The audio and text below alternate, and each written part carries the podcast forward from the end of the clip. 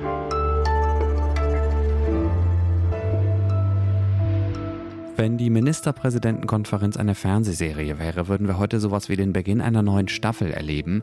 Mitten in der Energiekrise streiten Bund und Länder um Entlastungen. Das ist gleich mein erstes Thema hier bei Was jetzt, dem Nachrichtenpodcast von Zeit Online. Und wir wagen einen Blick in die Welt der Physik. Seit heute ist nämlich klar, wer dieses Jahr den Nobelpreis bekommt. Ich heiße Moses Fendel. Willkommen an diesem Dienstag, den 4. Oktober. Der Redaktionsschluss für dieses Update ist 16 Uhr.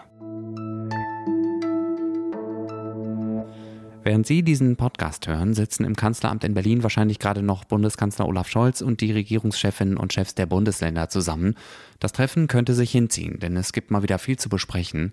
Wichtigstes Thema ist wahrscheinlich, wie der Staat uns Bürgerinnen, aber auch die Unternehmen in der Energiekrise und während der hohen Inflation entlastet und wer diese Entlastungen bezahlen soll. Die Länder hatten jetzt ja wegen der Corona-Infektion des Kanzlers eine Woche mehr Zeit, um sich auf das Treffen vorzubereiten.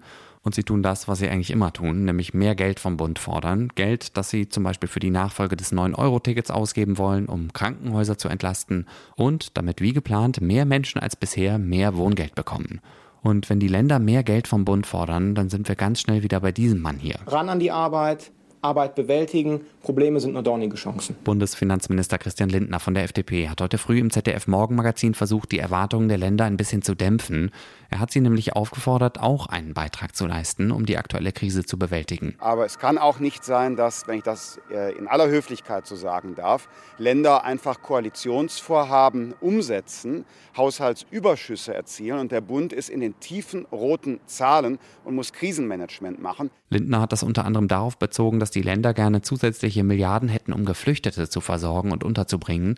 Der Finanzminister hat die Länder daran erinnert, dass das eigentlich schon geregelt ist, und zwar im Asylbewerberleistungsgesetz. Lindner hat außerdem genauere Infos zur geplanten Gaspreisbremse angekündigt. Die sollen im Laufe des Monats kommen. Eine Arbeitsgruppe sei da im Moment schon dran. Bis daraus aber Gesetze würden, das werde noch dauern, sagt Lindner. Die Gaspreisbremse ist ja Teil des 200 Milliarden Euro Rettungsschirms, den die Bundesregierung letzten Donnerstag angekündigt hat und der über neue Schulden finanziert werden soll. Und worauf sich Bund und Länder heute im Kanzleramt geeinigt haben, das erfahren Sie natürlich morgen früh hier bei Was jetzt, wenn Sie sich konkret geeinigt haben. 1,32 Billionen Euro. Das ist eine Summe, die ich mir überhaupt nicht vorstellen kann. Aber genauso wenig vorstellbar sind für mich das Leid und die Zerstörung, die mit dieser Summe verbunden sind. Die polnische Regierung fordert diese 1,32 Billionen Euro von Deutschland als Wiedergutmachung für den Zweiten Weltkrieg. Deutschland hat Polen ja damals überfallen und fast sechs Jahre lang besetzt und ausgebeutet. Die schreckliche Bilanz, ein verwüstetes Land und sechs Millionen getötete Polinnen und Polen, etwa die Hälfte davon waren jüdische Menschen. Die polnische Regierung hat ihre Forderung gestern nochmal bekräftigt. Heute war Bundesaußenministerin Annalena Baerbock in Warschau, um mit ihrem polnischen Amtskollegen Zbigniew Frau darüber zu beraten. Nicht wundern, sie wird ihn gleich duzen. Zugleich ist die Frage nach Reparationen aus Sicht der Bundesregierung das weißt du, abgeschlossen. Baerbock hat sich allerdings auch bemüht zu betonen, dass ihr das Schicksal Polens im Zweiten Weltkrieg nicht gleichgültig ist. Deutschland steht zu seiner historischen Verantwortung, ohne Wenn und Aber. Es bleibt unsere ewige Aufgabe, an das millionenfache Leid zu erinnern, das Deutschland Polen angetan hat. Zahlen will Deutschland aber trotzdem nicht, und zwar aus dem relativ einfachen Grund, dass dann halb Europa wahrscheinlich demnächst Reparationsforderungen stellen würde. Offiziell und darauf beruft sich auch die Bundesregierung, hat Polen 1953 auf alle Reparationsforderungen verzichtet. Damals war Polen ein kommunistischer Staat und sei von der Sowjetunion zu diesem Schritt gedrängt worden, sagt die heutige nationalkonservative Regierung in Warschau. Sie hält den Verzicht deshalb für ungültig. Außenminister Rau sagte heute nach dem Treffen mit Baerbock, er hoffe, dass sich die deutsche Position in dieser Frage noch entwickeln werde. Der Energiekonzern RWE will acht Jahre früher als geplant aus der Kohle aussteigen. Das Unternehmen hat sich mit dem Bundeswirtschaftsministerium und dem Wirtschaftsministerium von Nordrhein-Westfalen geeinigt, schon 2030 aufzuhören, Braunkohle zu verbrennen, um daraus Strom zu gewinnen. RWE sagt, dass dadurch 280 Millionen Tonnen Braunkohle in der Erde bleiben. Das entspreche 280 Millionen Tonnen CO2, die nicht in die Atmosphäre geblasen würden. Ja, Bundeswirtschaftsminister Robert Habeck spricht deshalb auch von einem guten Tag für den Klimaschutz. Kurzfristig lässt RWE allerdings zwei Kraftwerksblöcke länger laufen als ursprünglich geplant. Eigentlich sollten sie Ende des Jahres abgeschaltet werden, laufen jetzt aber noch bis ins Frühjahr 2024 weiter. Dadurch soll die deutsche Energieversorgung trotz der aktuellen Gasknappheit sichergestellt werden. Und trotz des vorgezogenen Kohleausstieges bleibt RWE bei seinem Plan, das Dorf Lützerath abzubaggern. Es ist ja zu einem Symbol des Protests gegen die klimaschädliche Kohleindustrie geworden. Auch wir haben über Lützerath ja mal in einer Was jetzt Sonderfolge berichtet. Mehrere andere Dörfer sollen dagegen erhalten bleiben. Umweltschutzorganisationen wie zum Beispiel der BUND werfen den Grünen vor, Lützerath geopfert zu haben und fordern weiterhin, das Dorf zu erhalten. Es war Kaffeesatzleserei, aber auf allerhöchstem Niveau würde ich sagen. Erst gestern Morgen war Stefan Schmidt aus dem Wissensressort der Zeit zu Gast hier bei Was jetzt, um Munja Mayborg einen Ausblick auf die Woche der Nobelpreisverkündungen zu geben. Und es gibt auch ein Forschungsfeld, das fehlt. Das ist die Quantenphysik. Ein Quantenpreis ist nach Gefühl vieler so langsam überfällig. Und da könnte man sich auch vorstellen, wer den vielleicht bekommt, bis hin zu einem bekannten Kopf wie Anton Zeilinger aus Wien. Seit heute Mittag wissen wir, wer in diesem Jahr den Physiknobelpreis bekommt, nämlich drei Quantenforscher, darunter ein gewisser Anton Zeilinger. Also habe ich das Orakel von Hamburg gleich nochmal eingeladen. Moin Stefan. Ja, hallo Moses. Wer sind denn die drei Preisträger und wofür genau kriegen sie den Nobelpreis? Ja, das sind drei Männer aus Frankreich, Amerika und Österreich. Alain Aspect, John Klauser und eben Anton Zeilinger aus Wien. Und die Jury hat gesagt, der Preis wird in diesem Jahr verliehen für, Zitat, bahnbrechende Experimente mit verschränkten Quantenzuständen. Was zur Hölle soll das sein? Eieiei, ich versuche gar nicht das zu erklären. Stell es dir so vor, du hast zwei Teilchen, meinetwegen zwei Lichtteilchen, zwei Photonen, die sind räumlich getrennt voneinander aber deren Zustand, meinetwegen die Polarisation, die sind irgendwie miteinander verbunden. Wenn du bei einem dieser Teilchen den Zustand änderst, ändert er sich automatisch auch beim anderen. Die Jury sagt, das sind also Fälle, bei denen sich zwei Teilchen wie eine Einheit verhalten, auch wenn sie getrennt sind.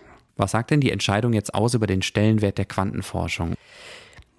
Naja, also man könnte sagen, die Quantenforschung war wieder mal dran. Wenn man zurückschaut, wer in den zurückliegenden Jahren Physik-Nobelpreise bekommen hat, dann könnte man sagen, seit ja, Ende der 90er Jahre gab es keinen richtigen Quantenpreis mehr. 1998 haben Robert Laughlin, Horst Stürmer und Daniel Zui den Preis bekommen für Arbeiten an Quantenfluiden. Und das wirkte damals wirklich noch sehr theoretisch, also eine Sache, mit denen sie anderen Forschern eine Freude gemacht haben. Ich würde sagen, heute ist das schon anders, denn bei den jetzt ausgezeichneten, da scheint schon ein praktischer Nutzen greifbar. Die Jury sagt dazu, die Ergebnisse hätten den Weg geebnet für neue, auf Quanteninformation basierende Technologien. Jetzt hast du ja selber schon den Praxisbezug ins Spiel gebracht. Was nützt uns diese Forschung? Nenn mir mal ein, zwei Beispiele, wie sie sich anwenden lässt. Ja, also ganz abstrakt sagen die Juroren des Nobelpreises, damit wird ein neues Werkzeug oder ein Zugang zu neuen Werkzeugen eröffnet. Wenn man Quantenzustände beeinflussen kann, manipulieren, verwalten, dann entsteht da eine neue Technik. Und jetzt so für uns Nicht-Physiker gesprochen, wir haben in den letzten Jahren viel über Quantencomputer gelesen und dass die an der Schwelle zur, zum praktischen Nutzen stehen. Dasselbe gilt auch für Quantennetze, also Kommunikationsnetze mit dieser Technik. Und da ist ganz besonders der Aspekt, der ähm, Verschlüsselung interessant. Also verschlüsselte Quantenkommunikation gilt als eine Möglichkeit, viele andere Schwächen klassischer Verschlüsselung künftig zu umgehen. Das ist also ein enormes Potenzial auch außerhalb des Physiklabors. Danke dir, Stefan. Ja, sehr gerne, Moses. Tschüss. Was noch? Wenn Sie sich mal näher mit vegetarischer oder veganer Ernährung beschäftigt haben, kennen Sie bestimmt das V-Label. Das ist so ein gelb-grünes Siegel mit einem großen V drauf. Damit sollen VerbraucherInnen in ganz Europa schnell und einfach erkennen, ob in einem Lebensmittel tierische Produkte drin sind. Die Fastfood-Kette Burger King hat dieses Label jetzt für fünf ihrer veganen Produkte verloren, denn besonders vegan waren die gar nicht. Das ist bei einer investigativen Recherche von RTL rausgekommen. Dahinter steckt ein Team um den Undercover-Journalisten Günter Wallraff. Die haben herausgefunden, dass KundInnen in einer Burger King-Filiale in München, die was Veganes bestellt haben, im schlimmsten Fall Fleisch untergejubelt bekommen haben. Besonders bitter daran finde ich, dass Burger King ja gerade ziemlich groß Werbung für sein vegetarisches und veganes Sortiment macht. Das Unternehmen hat inzwischen auch reagiert. Auf der Homepage heißt es, dass Burger King die Zubereitungsprozesse optimieren und seine Beschäftigten intensiver für den Umgang mit veganem und vegetarischem Essen schulen will. Das war das Update von Was jetzt am Dienstagnachmittag. Morgen früh hören Sie hier Roland Jodin. Ein Thema bei ihm sind die Ergebnisse der Ministerpräsidentenkonferenz. Ich bin Moses Fendel. Vielen Dank fürs Zuhören und bis bald. Sag mal, Orakel Stefan, wie sieht's denn eigentlich mit den Lottozahlen diese Woche aus? Ja, die Lottozahlen. Ja, ich bin mir da sehr zuversichtlich, dass es zweistellige Lottozahlen geben wird. Und vielleicht, möglicherweise, sind dann doch auch eine oder mehrere einstellige darunter. Reicht das?